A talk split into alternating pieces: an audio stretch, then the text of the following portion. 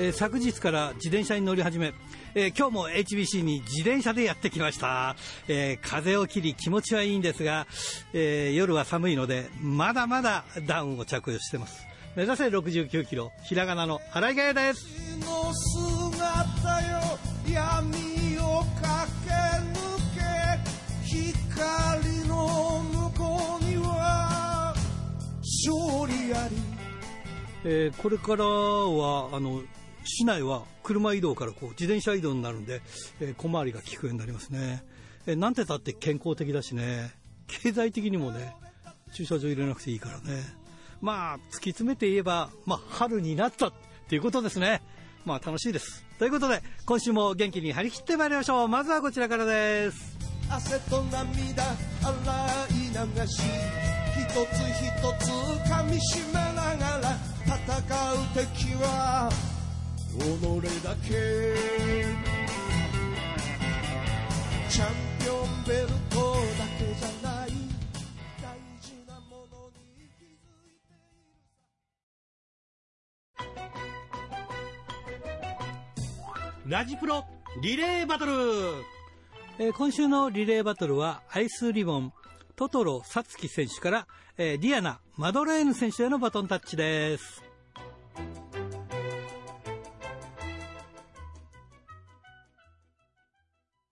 さあ今日のゲストはこの方です。マドレーヌ選手です。こんばんは。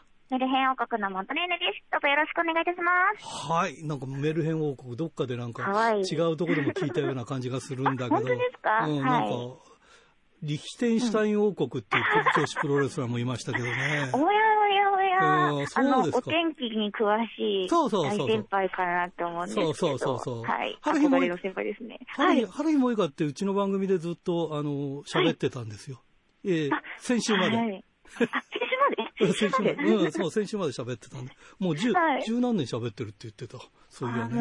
ううん。いつもお美しくて、いやいや羨ましいと思っていああ、ます。そうですか。これ、マドレーヌ、あ、もともとね、これ、マドカ選手で総合やってたんでしょ？あ、そうですね。もともとデビューは総合格うん闘技ですでもなんかメルヘン王国の喋り方されると、総合とはちょっと似ても似つかない雰囲気なんだけど、で、今もちょっと練習帰りなんで、ちょっと道端で話しててすいません。あいやいやいや、いいんだけど、はい。これ、総合やってて、途中からこれ、プロレスラーになろうと思ったんですか、そうですね、総合格闘技をやっている時に、うん。ちょっと全然勝てなくて、うん。もうなんか落ち込んじゃったんですよ。はいはい。いろんな人にお前なんて弱い弱いって言われてたんですけど、うん、うん、ある時にあの VKF プロレスさんっていううん。ところを見に行って、はい。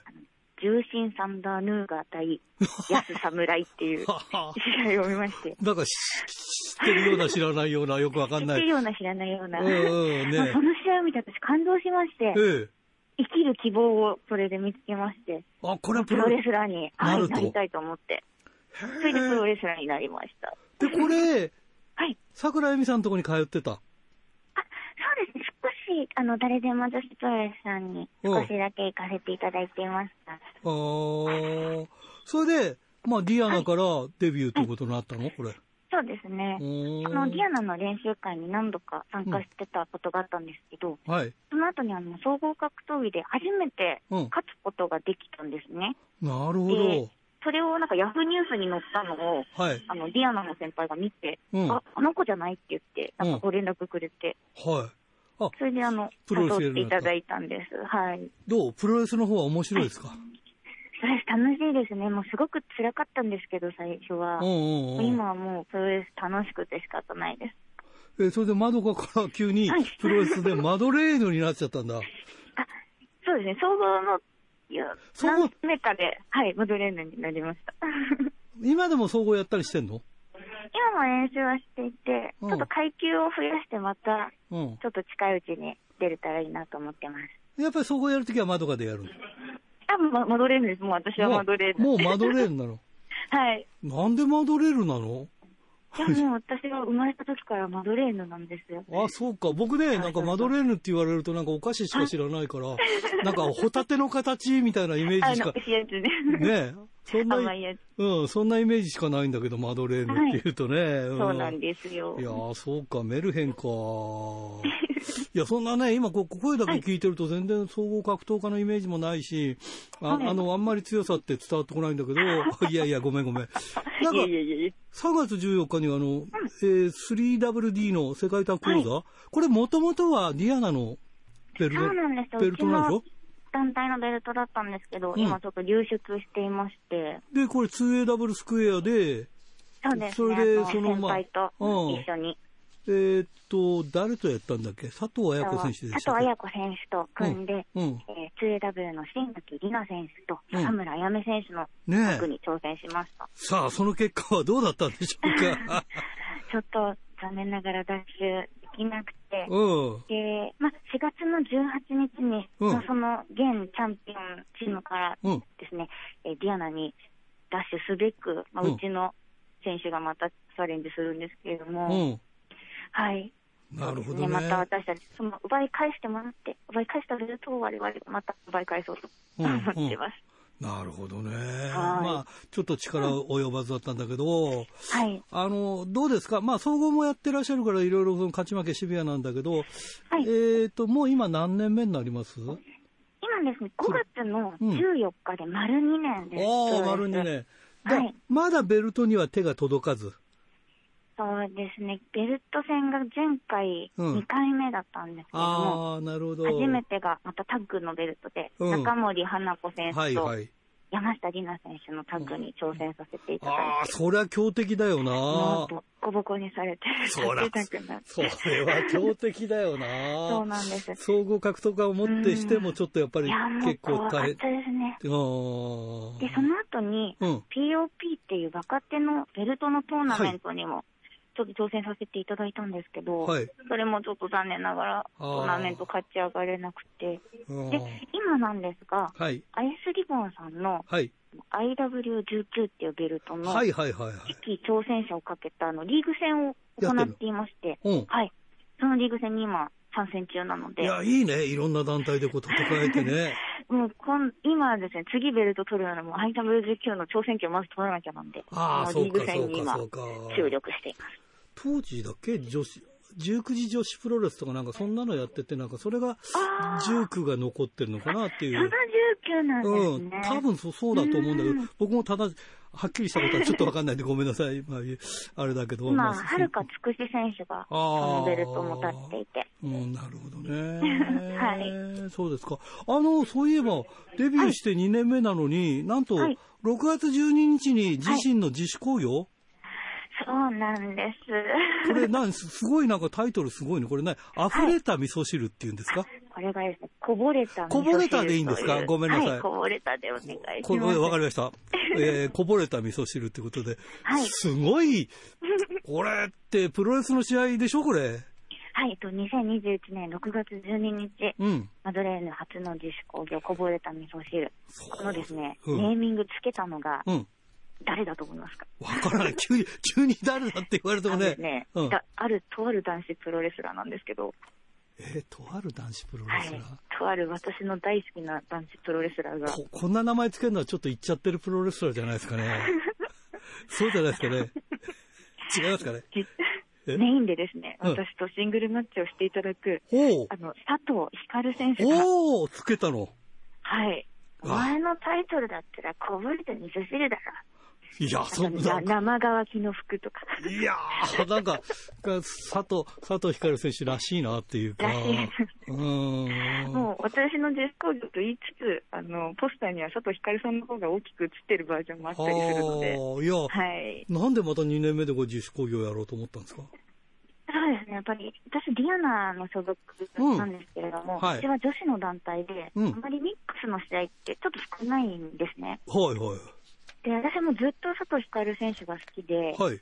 であのディアナのスタッフさんにも、うん。佐藤光さんが好きだ好きだ、試合をしたい試合をしたいってずっとうん言い続けていたんですよ。ああ。そしたらもう、スタッフの方が、そんなに佐藤光選手が好きで、うんそんなに佐藤光選手と試合したいなら、もう自分で攻撃打つばいいじゃんって言われて、うんうん。あ、その手があったかと思いまして、自。分で攻撃を打って、はい。しかもメインで。ねはい。僕らなんかだとた、女子は女子で戦うんだろうと思ってるのが、はい。なんか当たり前にミックスマッチみたいな感じになっちゃってるでしょ？そうですね。ねえ、すごいね、この辺もね。なので、まあ、6月に向けて今、いろいろ肉体改造改造をして、うんああやっぱり やっております。そうか。うんあとね、今この時期だから、まあコロナ大変でね、みんなあの、はい YouTube とかやってる人たちも多いんだけど、うんどうですか、YouTube とか。そうですね、私今、うん2つチャンネルを持っていまして、はいはい。で一つはですね、ラジオ形式のうん番組で、はい。一つが動画のチャンネルを持っていまして、はい。であのラジオの方はこれからちょっとアプリでの配信に変えていこうと思っているんですけれどあもあ、、そうなんだ。はい、あの YouTube チャンネルの動画の方ですね、うん。あのチャンネルの登録数がうん。1000人超えると、おプレミアム配信っていうのができるらしいんですよ。ああ、そうなんだ。なので、はい。6月12日の自主興行までうんに1000人集めて、はい。頑張って試合をですね、プレミアム配信したいなという野心が今。ああ、わかった。それ。れ、なんていう、ちょっと宣伝して？あはい、マドレーヌの動画版 YouTube チャンネル、マドレーヌのプルプル動画というチャンネルでございます。じゃあ、それ、マドレーヌのプルプル動画でこう、検索すれば出てくるんだね。はい、いただきまして、はい、ぜひチャンネル登録しておおいいですねあのここのラジオは一応北海道と東北は聞こえてるんですが、はい。い今ラジオはあの、ラジコってあるから、はい、日本中どこでも聞こえるんだよね。そうですね。うん。あとみんなに聞いてもらいたいです。あとネット配信もしてるから、はい、世界中でも聞いてもらってるから、嬉しいです。えーぜひぜひね、じゃあその、はい。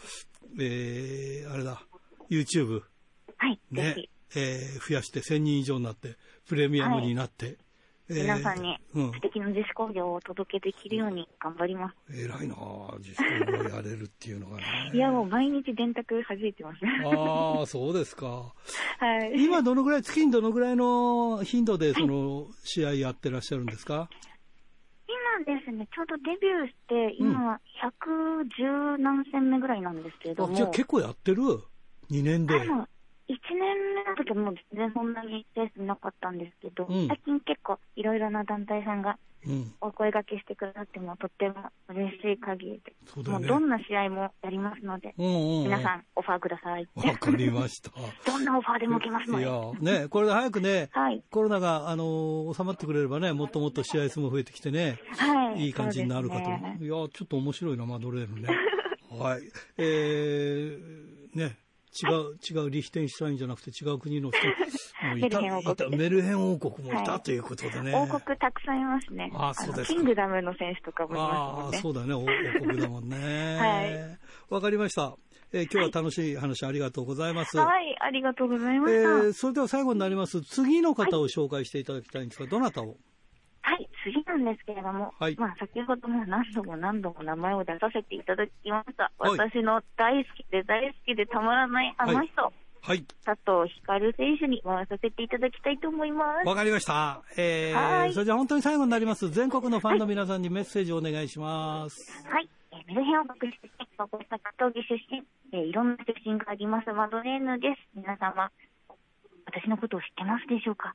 どんなお仕事もします。話すお仕事、書くお仕事、戦うお仕事、どんなオファーも受け付けますので、ぜひよろしくお願いいたします。えー YouTube チャンネルもぜひ登録してください。あともう、一個だけいいですか？どうぞ。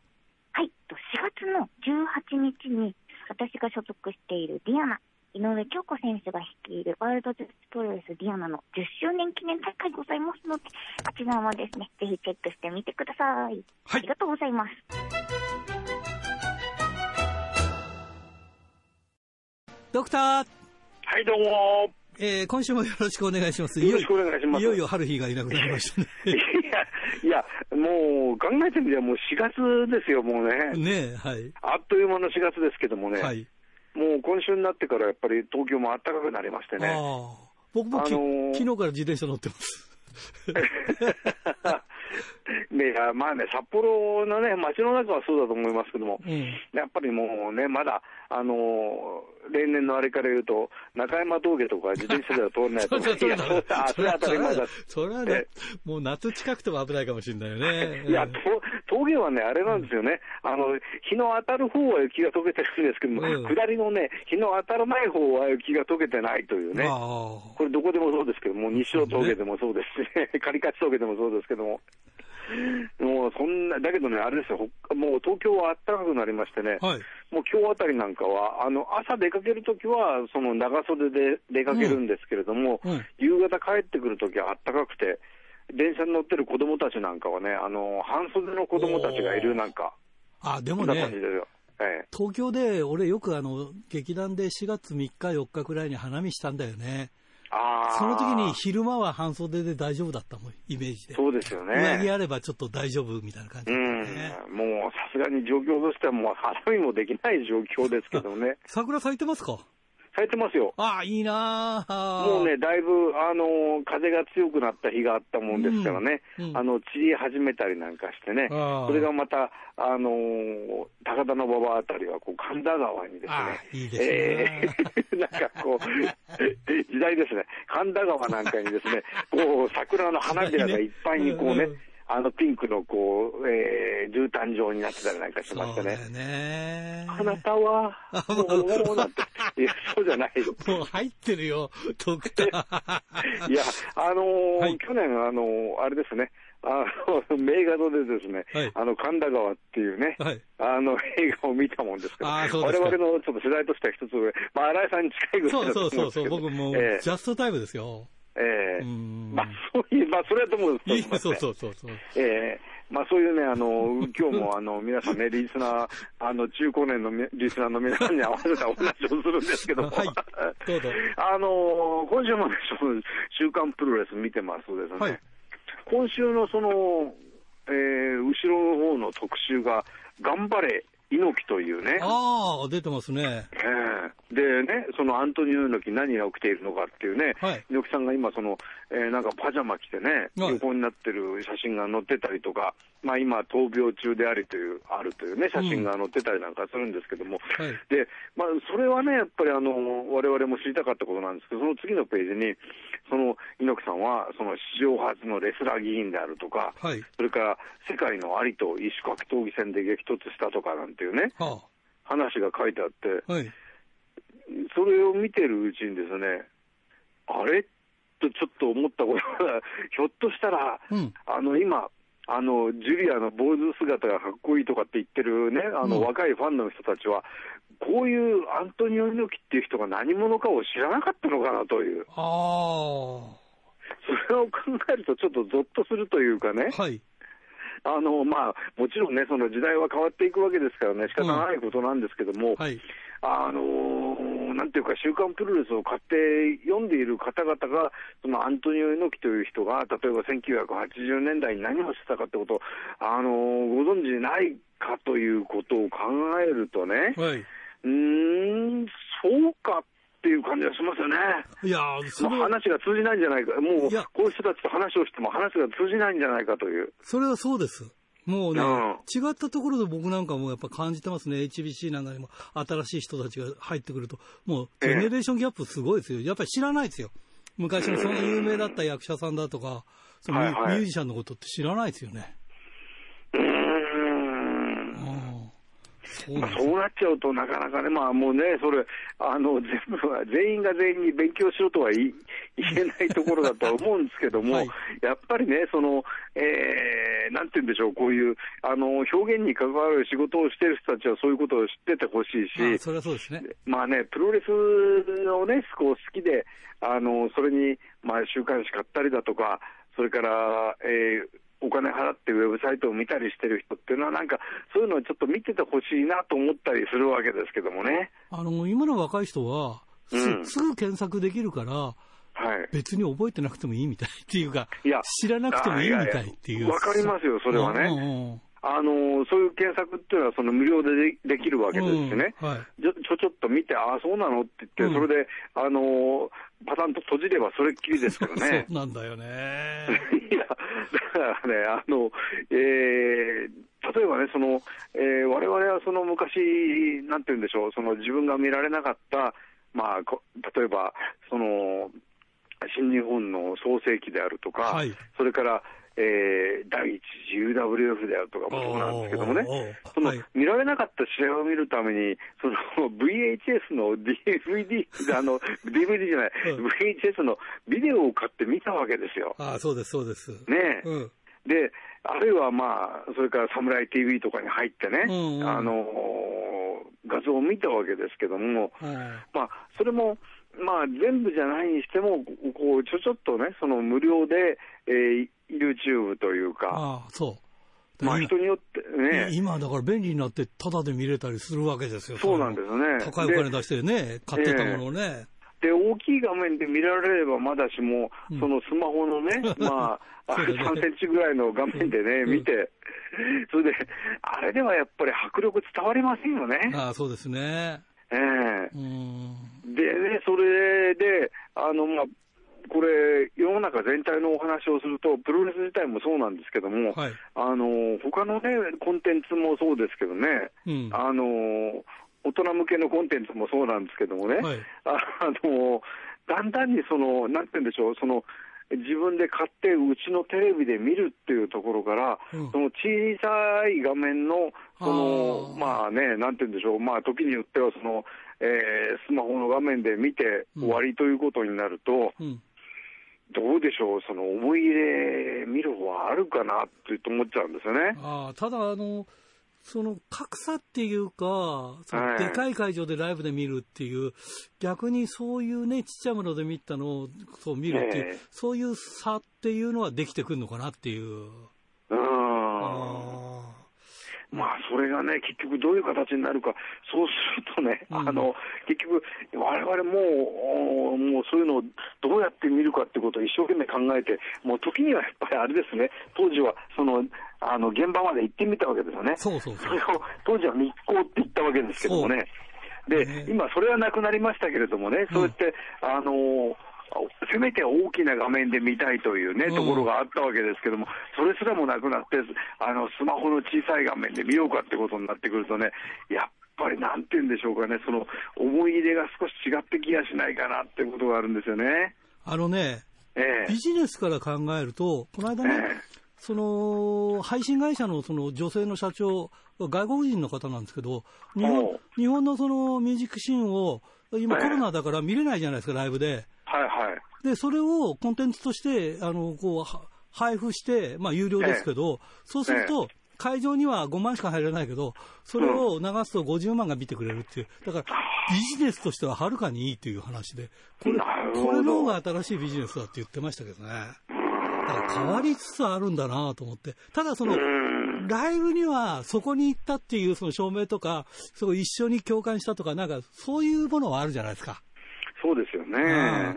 そこがなくなってきちゃうっていうのはまあ、それに比べるとね、確かにそのお金を払うかもしれないけども、うん。ライブというか、こう、うちでね、うん。こう、スマホを横に置いてね、うん。なんか、あのー背中を一つもボリボリ書きながらね、時々、時々、こう、なんか、あの、テレビ見たりしながら見てるってことになると、やっぱり集中度合いが違いますよね。あそそれはそうですね。あと覚悟ね、ええ。やっぱりそこまで出かけるとかいう覚悟もね。ええ。だからね、それで、あの、今思ってることは結局、あのーこれからの若い人って言いますかね、うん。うんその、なんとか世代って Z 世代とかなんとか言うんですかね、そのわ今の、あのーこういう配信情報が当たり前という世の中に育った人っていうのは、その、我々みたいにですね、その、一つのその本とかね、その、えー雑誌の情報を一生懸命読んだりとか、そういうことがなくなると、何か、その、まあ、プロレスに限らずですけどもね、はいその音楽だとか、うんそういったことに一生懸命お盛りしたいっていう人が少なくなっちゃうんじゃないかなっていうね。そういうのがあるかもしれないね。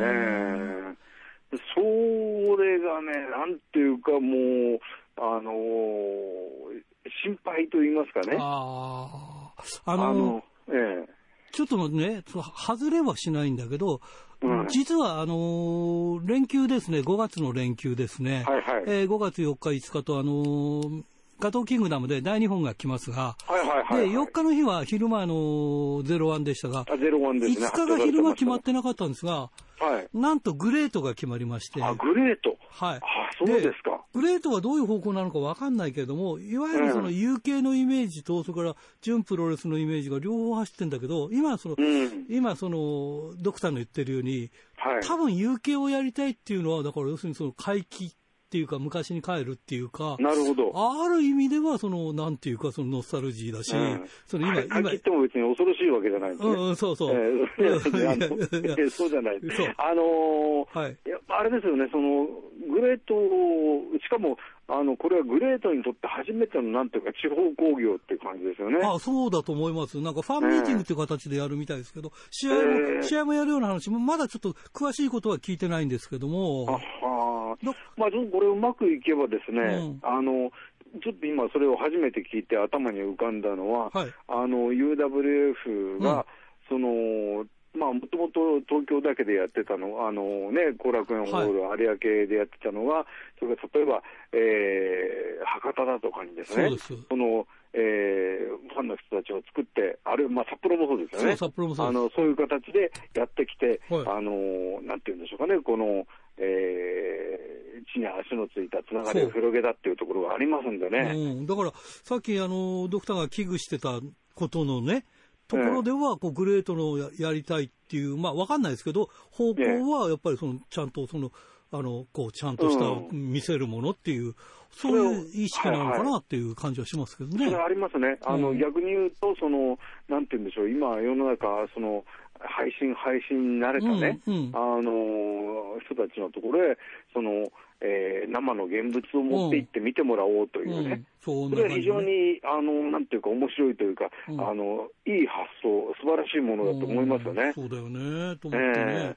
だから今、そういう意味ではね、もう、ういいね、うん。あの、形になってほしいなと思いますそうね。ね、でもなんかもう、ええ。本当に今、ドクターに言われたら、ああ、そうなんだなって、今そ、そういうことはあるよなっていうかさ、うん。まあ、結局ね、そのこういうコンテンツの変化といいますかね、うん。はい。まあ、私みたいなあの もう抹消のものが偉そうに言うことじゃないんですけども、あのなんて言うんでしょう、そのコロナ禍がなければ、こういう変化なかったはずなんですよね。なのね。はい。ねえでね、あのだから、なんて言うんでしょうかね、その結局は、ままあ、バブルとはまたちょっと違いますけどもね、はい。そのえーどこでそのプロレスやってもお客入って当たり前というようなところが若干ね、あのは特に関東ではあったと思うんですけれども、はい。あのまあ、変な言い方ですけれどもね、こういうコロナ禍が起こって、で、えー興行が行えないだとか、うんあるいはお客さんが少ないだとかということになって、逆にやっぱりそのライブの良さが見直されたっていうところはあると思うんですよね。そうですね。えーまあ、逆説的ではありますけどもね。うんうんうんうん。えーまあ、これ、見てる方がこう面白がっていうことで、実際にはね、工業会社としてはなかなか大変な部分があるだろうとは思うんですけれどもね。ああだから、あの多分これからそのライブと、そのうん例えばプロレスなんかでもライブでやるプロレスと、その発信するプロレスって、なんか分けられてくると、会場には足運びやすいかなっていう感じがしますよね。そうですね。うんまあ、あのー改めてね、その、うんまあ、今更ですけども、その、えーまあ、昔、一昔前、10年ぐらい前は、その、テレビだとか、あのーえー、とペーパービューだとかはいで見られると、その結局、会場に足をか運ぶ人が少なくなるんじゃないかって言われたわけですけども、はい逆に今はその結局その、えーそっちが当たり前になって、そのあのペーパービュー当時の最先端のものでしたからね。はい、そうですね。それを今は当たり前になって、逆にやっぱりそこから生で見てみたいという人が増えないかなっていうところにちょっと期待したいところがありますよね。うんそうですね。はい。い、やーということでね、やっぱり世の中変わりつつあるということですね。いや、本当ですね。はい。ということで、はい。まあ、連休はね、じゃあちょっとその映画とダウンキングダムへ行ってみたいと思いますけどね。そうですね。まあ、はいその頃には大丈夫かと思いますんで、はいよろしくお願いします。ありがとうございました。はいありがとうございましたおはがき、ルチャえー今週から春日のコーナーがなくなったんで、えー少しお春茶に時間を取ることができます。まだね、あの、後釜とか、まあ、ちょっといろいろ考えてますんで、まだまだ先の話です。すいません。えーラジオネーム、小樽の黒潮太郎さんからですね、えー春日さんの突然の離脱、びっくりでした。えー、ナックファイブは埼玉の FM 局、HBC は北海道放送エリアが、えー違っても、えー放送日が同じ場合はなぜダメなのか、理由がよく理解できないので、もやもやしてます。まあまあね、この世界だから仁義もあるしね、やっぱ同じ時間に、えー違う曲に出てるっていう、なんかそれだけでね、別に、ね、今あの、ラジコで聴けるから別に同じ時間でも別々聴けるっていうのもあるし、でも一応まあ仁義としてはそうなんだろうなっていう、そう、いうことですね。はい。えータイガーマスク493。えー皆さんこんばんは。えー春樹選手の突然の番組卒業、大変残念ですが、理由を聞いて、えーとても潔いと思いました。えーしばらくプロレス会場から足が遠のいていた僕が、えー再び会場へ見に行くきっかけがこの番組を聞いていて、春樹選手に会ってみたいなという理由だったので、春樹選手にはとても感謝しています。本当にありがとうございました。えーもう終了してしまいましたが、ラジプロの後の番組、朝日の街角の歌、日はまた昇るのパーソナリティだった浦臼町出身のシンガーソングライターで、僕の推しメン、朝日さんの曲をナックファイブの春樹選手の番組でオンエアしてくれたこともありました。えー春樹選手には今後、ますますのご活躍を、えー記念申し上げます。えーもうしばらく北海道で試合はしてないと思うのですが、え世の中が落ち着いたらまた北海道に来てください。お待ちしています。ということでね。はい。えーそれからこれラジオネーム、えー北区ノーザンアッパーくんですね。えー長年続いたモモカラジが先週で終わりましたね。えー3月中旬から、えー、ナック5の改変状況を見て、なんとなく予想はしていたので、あ、そうなんだ。えーそれほど驚きはありませんでしたが、あまりにもあっさりとした最終回に、良くも悪くも春日選手らしいなと思いました。かっこ悪い。まあ、そうなんだよね。淡々としてっからね、昔から常連ファンに囲まれて、堂々とファンがいないところでは怖くて試合ができないという春日選手にとって、甘やかしてくれない新井さんや、あそうか、えー接する機会がほぼない北海道という土地は、えー必ずしも居心地は良くなかったと思いますが、それゆえに得たものも多かったと思います。春日選手は4月から土曜の深夜の生放送ということで、えー土日の長距離の遠征試合はほぼ不可能となりますが、えー厳しい環境で、えー頑張っていただい頑張っていた、えー日の志を忘れずに、えーこれからも活躍してほしいですね。ということで、そうか、土曜の深夜生だもんな。ということはさ、移動できないんだな。ああ、そうか。初めて知った。俺もあんまり興味ないな、春日のことにね。いいんだか悪いんだか。はい。ラジオネーム、トイタイサオ君、白石区からさ。新井さんこんばんは。えーツイッターで IWGP と検索、えーしようとしたら IWGP ダサいと出てきたので何事かと思ったら IWGP 世界ヘビー級王座のお披露目があってデザインの評判が良くなかったようですね。えー BBM の記事で見てしまうと光の反射具合やベルトの厚みが分かりづらかったので、映像で見るよりもチープに見えたような気がします。まあ初代 IWGP ヘビーから釜飯のようなデザインになった衝撃に比べたら可愛いものですが、かっこ笑い。また2代目のベルトは橋本真也が巻いたので余計食いしん坊感が出ていたのかもしれません。かっこ笑い。えー個人的には新日が暴走してタッグは3億円ベルトにとか、ジュニア王座はチャンピオンフラッグにするとか言ったら新日を応援するんですけどね。かっこ苦笑という。えー中、元ネタは石川隆の東京プロレスです。えー世界的に見ても重厚感というか趣のあるベルトが減っているのは残念でなりませんね。ということで。そうだね。はい。えーこれは、えー清田区金崎正樹君からですね、えーえー春日16年間お疲れ様でした。ラジプロに春日が出ているのは日常だったので、4月からは春日ロスです。えー次は誰なのか楽しみです。話は変わって、シュープロのグレート小鹿選手のインタビュー面白かった。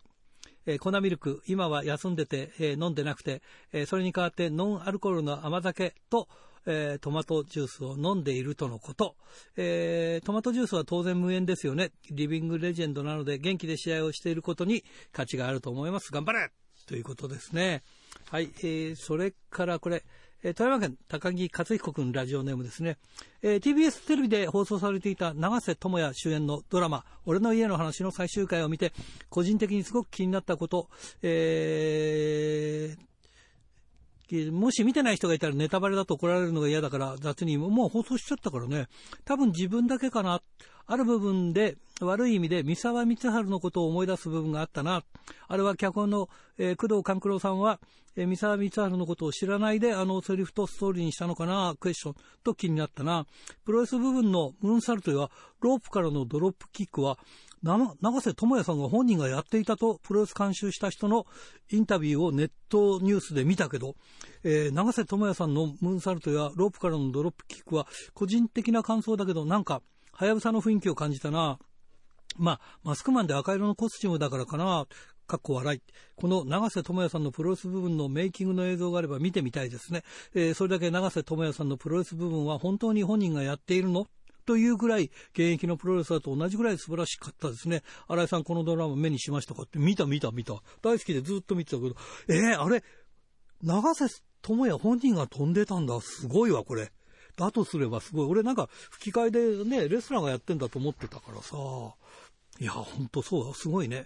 えー、千歳市ラジオネーム大和武さんからですね、えー、3月27日土曜日に東京靖国神社でゼロワンが主催するチャリティー、奉納プロレスが開催され、20団体54選手が集結しました。えー、試合前には俳優の竹内力さんが登場して、えー、自身がプロデュースする麦焼酎を観客に抽選で300人に配り、さらにワインや腸内サプリメントが、えー、プレゼントされました。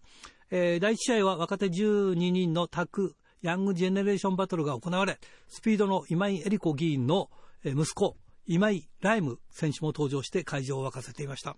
えー、第2試合は女子プロレスレジェンドタッグマッチとして、ジャガー横田ダンプ松本と神取忍井上京子が激突しました。えー、実況席も工藤めぐみ、ライオネスアスカ、風間ルミという豪華さで、すごいな試合後はリングに選手10況全員がリングに立ち、えー、カントリーがマイクで楽しんでいただけましたでしょうか？今日はありがとうございましたと言うと、ジャガーも私は59歳です。まだまだ頑張っていますので、皆さんも負けずに頑張ってくださいと挨拶してました。メインでは大谷慎次郎、アジャコ君が組んだ男女混合8人タッグが行われ、最後まで盛り上がるなる内容で、チャリティーの収益金はコロナ禍で奮闘する医療従事者の支援に使われるそうです。羨ましい、かっこ笑いということで、他にも来てますが、ちょっと読めませんでした。ということで、おはがき、ルチャリブレでした。さあ、今日のゲストは、大日本プロレス、青木優也選手です。こんばんは。こんばんは。よろしくお願いします。よろしくお願いします。ねあ、あの、なんか青木選手とはあんまり喋らないっていうか、喋る機会がなくて、そうですねな。なぜか嫌ってるわけじゃないんだけど、はい、なぜかなんだよね。いや、こっちも、はい。別に、はい。そうだよね。そういうことではない。うん、な、なぜかそうなんだよね。で、今日ちょっとだから長めに喋ろうかなと思っておりますが。はい、いやいやいやいやいや。あのね。よろしくお願いします。はい。まあ、長い間、あの、ジュニアのチャンピオンで、えー、ジュニア引っ張ってきたけども。はい。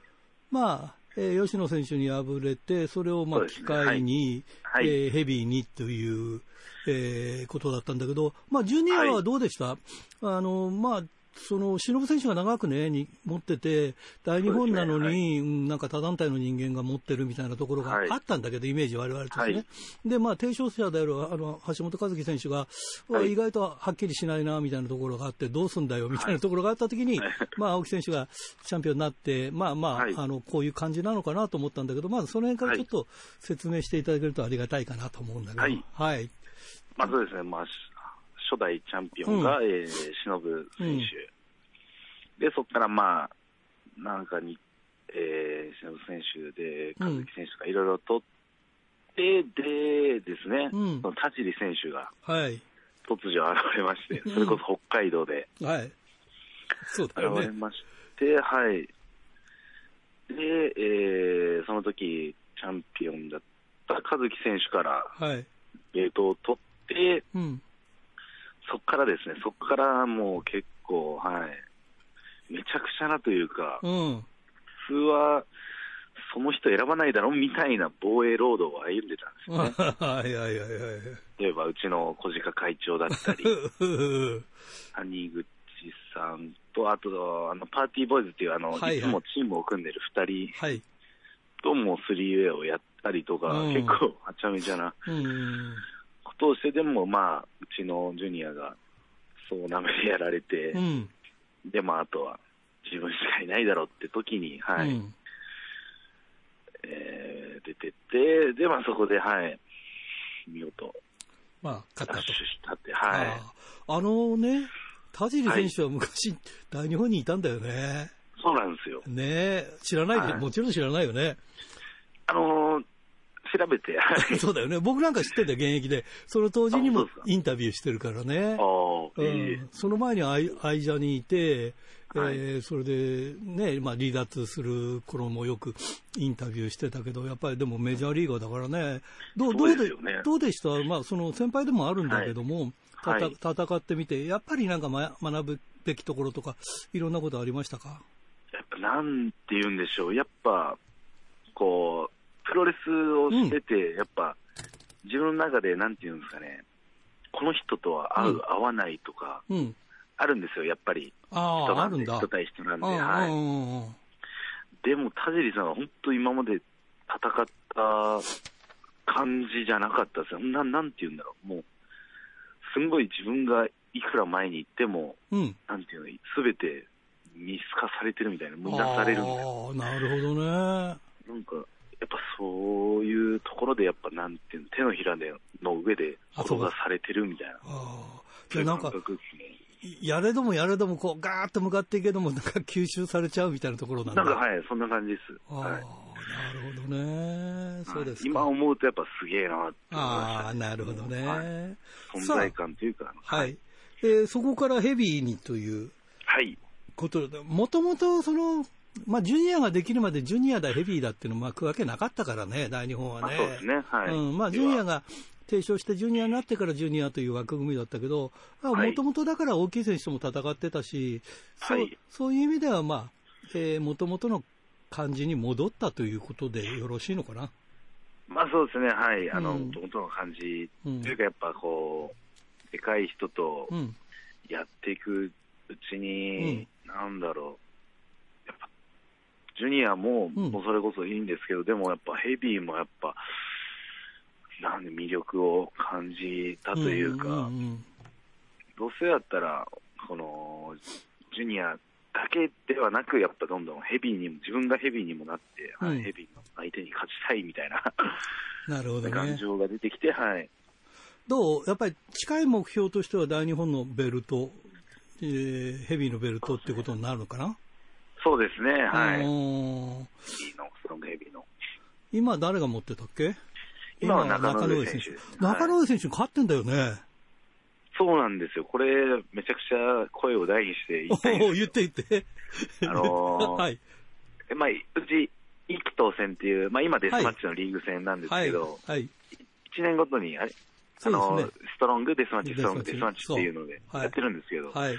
自分、その一気当選で、えー、2回連続、まあ中野さんとシングルマッチうん。やってるんですよ。はい。2年連続？はい言ったらいいのかな？はい。でも2回ともシングルマッチ勝ってるんですよ、実は。いやー、ということはさ、はい。チャンピオンに挑戦の資格はあるよね。そうなんですよ。シングル負けなしですよ。チ いやャンピオン、すごいな。ただね、はい。チャンピオンになったら、やっぱりそこは、やっぱりいろんなこと仕掛けてくるから違うんじゃないかなって気がするけど。まあまあまああ。まあ、それはまあもちろん多分チャンピオンとしてのやっぱ考えあると思うんですけど、うんうんでもやっぱり中野康文は中野康文だろうと。ああ、そうかそうかそうか。まあ自分も別にそういう甘く見ているわけではなくて。やっぱ勢いがやっぱ違いますからね、こういう。ああ、そうだ自ね。分の方が勝ってるんで、なんて言うんですよ。うん。ということは、はい。中野上選手がチャンピオンのうちに挑戦したら、勝機はあるということだよね。いや、もうだいぶ、はい。うん。だいぶありますよ。まあでも誰がチャンピオンでも、まあまあ、そうだよね。ううんん、うん、はい。あるけどないんですけど、どうだよ、その動きとしてはそういう動きは今ないんですか？ちょっと今、はい、今、えー今、中川さんに、えー菊田和美選手が挑戦してて、もう4月4日の仙台大会で、ねはいうん挑戦が決まってるんで、その後はまだ白紙なんだ。まだ、はい、そうだろうな多分動きないんで、もうそこがと自分が、うん、だって、菊田選手がチャンピオンになったらなったで、今度また動いてくるだろうし、そうですね、防はい。衛したら防衛したでも、まあでも、防衛したら、そろそろ、えー回ってきてもおかしくないかなっていう感じですね。うん。まあ問題はあとうん体重なんですよ。ああ、今、何キロあるの？えー今、自分は93、4ぐらい。ああ、あとどのぐらい増やしたいんですか？あと3キロですかね、96キロからうちはヘビー級あっていうあ、そうか。規定があるんで、はい、そそこは規定があってしっかりしてるんだ。そうなんですよ。アバウトでいいじゃねえかって別に言って、いやいや、いやでかすぎても困るんだけどさ、小さい人がヘビでやってもいいじゃねえかっていう話だけど、ああ、でもやっぱりそこは太らなきゃダメなんだ。そうなんですよ。はい。でも簡単に太れるもんですか？自分がですね、うん全然あの食が細いんですよ。あらららららら。本当レスラーってめっちゃ食うのそされるじゃないですか。そう。ねでも本当自分なんかもう、普通の人、ちょっと食べる 普通の人みたいな。え。よくそれでプロレスラー目指したね。いや、本当ですよ。ねなんでだろえ。う。まあでも頑張ってもうん食べてますけど、食が細いなりに。でもやっぱり、あの、食が細ければ細いで、なんかその太るようなものとか、なんかあるんでしょ、やっぱり？あの、はい。うんうんあの自分でそれを見つけて、うんまあ普通に1日3食はまあ基本なんですけど、はい。それプラス、まあ合間にプロテイああ、プロテインね。ンを飲んだり、うんうん。えー夜中に、うん。えー絶対あの、そうめんうん。200グラムうん食べるようにしてて、そうめんいいの？そうめんいいのかわかんないんですけど、めっちゃ、そうめんだったらめっちゃ食えるんですよ。あそれはいいかもね。たくさん食べてね。あでも、そしたらどんどんあの体重が増えていってるんで、おお、それ夜中に食べるっていうのがいいんだ、きっと。全部身に身になってんだ。まあよろしくないだろう。けどね、うん、まあ、背に腹は変えられないからね。そうですね。はい。もうデビューで今何年目 ?5 年目ですか？5年目ですね、はい。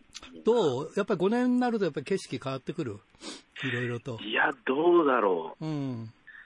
景色はあんま変わんないですね。あ本当もう、うん。試合前も本当もうおえつするほど緊張しますああ、し、そうなんだ。はい。あまあで、も、その、もう入場したらもうお客さん見たらなんかもうんうやってやるぞみたいになりますけど、うん。でもそういう面では、あんまデビューした時と変わんないですね。あ、なるほどね。はい。あの、最近ね、ファンの人たちがよく青木優也選手見てて、なんか大谷慎次郎に似てきてるぞ、みたいなこと言うんだけどさ、それは意識してるの？あだいぶ意識してます。してるの？だいぶ意識してますね、これは。好きなんですか、あのですね、まあ、うん。もともと自分、プロレスは全く知らなくてですね、うん。もうそれこそ本当、大谷さんとか、うん。全く知らなかったんですけど、はい。でもその若手デビューしたばっかの時に、うんゼロワンさんの大会で大谷さんとちょっと戦ううん。場面があって、それをきっかけに、うん。やばいなと思って、こんな熱い選手がいるのかと思って、この人、暑苦しいかもしれないけどね。この人にもうなりたいみたいな思っちゃって、そこからもうめっちゃ調べて、うん試合とか見まくったりして、そしたらなんか自分も、うんなんかそんな感じになっちゃったみたいな。なんかコスチュームのイメージも似てるよね。いや、もうだいぶ、はい、意識しましたよ。寄ってるよね。寄せましたね。いや、はい寄せてるんだ、やっぱり。はい、だいぶ。うん あの、ホットジャパンのメンバーなんでしょ？そうですね、はい。うんホットジャパンホットジャパンっていうのはどどういう集まりというか、どういうメンバーなんですか？あのですね、うんまあ、この間、ホットジャパンのメンバーの興行みたいな、はいはい、させてもらって、その時に大谷さんが、はい言ってたのが、やっぱホットジャパンっていうのは、頑張ってる人たちの応援団だって言っえてたんですよ。はいだから、あの自分もそれまでちょっと分かんなかったんですけど、分かんないっていうか、なんていうんですか、うやむやっていうか、うんうん、はいはいはい。答えが出てなかったんですけど、やっうんぱ大谷さんの頑張ってる人たちの応援団っていうのを聞いて、うん。あ、これだと思って。まあ楽しいよね。だからもう、はい、いろんなジャンルで、うんうん。まあ、こういうご時世とか、うん。辛い中でいっぱい頑張ってる人たちいるじゃないですか。そうだよね。そういう人たちの、はいうん応援団でありたいっていうなるほど。意味で、はい、ホットジャパンっていうのが、はい。ゼロワンねゼロワンがこの間、あの、27日ですね、靖国で、えー、20団体 ?20 団体かなんかで、オールスター戦っていうか、まあ、えーホットジャパンのメンバーもそうだけど、これ、はい大日本ちょっとね、被ってたから、被ってなかったら出たかったでしょ？いや、本当ですよ。まあ、うちからは若うん選手、うん。一人だけだったんですけど、うんうん。自分もちょっと声かかるかなと思ったんですけど、うん。同じホットジャパンのメンバーとして、大本として、うん。行きたかったんですけど、まあ、そこはそうだよね。大日本の工工業が他で、他の場所であればね。まあね自分のとこだからね。いや、でもうう。ん、はい。いいですね。その、なんていうか、団体またいでね、いろいろとこう活動するっていうのが非常にいいですね。どうですか？今、まあ、大日本は、まあ、まあ、大日本ですが、その、はい。他の団体でもこう、いろいろと頑張りたいなっていうのはありますか？どうでしょう。まあ、基本は、今このうちで、はい、頑張っていろいろうん。ベルトとか取ってはい。頑張りたいっていうのもあって、まあ、そのうち、欲を言えば、はい、いろんな団体でも暴れたいなっていうのはありますね。はい。えー、ちなみに青木選手、女性人気はどうなんですか？人気ある女性人気は本当にうん。どうなんでしょうね。どうなんで人気あるっていう話を聞いたんだけどさ、いや、本当それは、まあ、じゃあまあ、そこそこ？そこそこって、本人、まあ本人は言えないわな。なんでもう、からはあんまり、うんまあ、どうなんだろう、うんないとも言えないですけど、ないとも言えないけどあるとも言え、ないわ。ないっていう、うんはい。なるほどね。はい。さあ、いよいよですね、来月、はい札幌大会が、えー決まりまして、えー5月4日火曜日、これ祝日ですね。はい。えーこれガトーキングダム。まあ、はいこの間一回来ましたよね、えーはい冬に。えーで、5月5日水曜日がシャトーレーゼガトーキングダムです。はい。で、6日が、えーこれ、釧路市観光交流センターはいというところですね。で、7日が中標津総合文化はい会館という。で、8日が旭川地場産業振興センターという、一応この、えー4、5、6、7、8と決まっておりますんで、はい。どうですか？あの、ガトーキングダムこの間来ましたよね。はい。戦ってみていかがでしたか？めちゃくちゃいい会場ですね。そうだよね。あ、デス、デスマッチもやったんだもんね、あそこの会場でね。そうですね。はい。やらせてくれたってのはすごいよね。いや、本当あんな綺麗なうん。会場で、うんはい。しかも広いですし、うん。デスマッチもできるなんてもう本当、夢のようでかなったりな。うん。ちなみ、ちなみにさ、はい。デスマッチの方に進んだりはしないよね。いやー、ちょっと、はい。興味ないんでしょ？興味ないことにはないですよあ、うん興味ないことはないんだ。興味ないことはないですけど、うんうんやっぱ、なんだろう、やっぱやってる人の。試合後とか見たら、ちょっとおじけづいちゃう。いや、それ、それはそれでいいんだと思うけどね。うん。すごいなと思いますよ、うんそうだよね。いやいや、ぜひぜひ、あの、これからも頑張っていただいて、はいまあ、北海道にね、もしベルトを巻くようなことがあればね、そのままベルト巻いてきてほしいなと思もう、うんで、はい、もちろんです。はいね、ぜひ頑張っていただきたいということでありがと。うございます。ということで、まあ、北海道だけじゃなく全国聞こえておりますんで、えー全国のファンの皆さんにメッセージをお願いします。はい、はい、えー、大日本プロレスの青木優也です。はい、今、本当に、そういった辛い世の中ですが、えー、僕たちがプロレスで熱く勇気を与える、与えたいと思いますので、皆さん、えー気が向いたら、えーぜひ会場に足を運んでみてください。はい、ありがとうございました。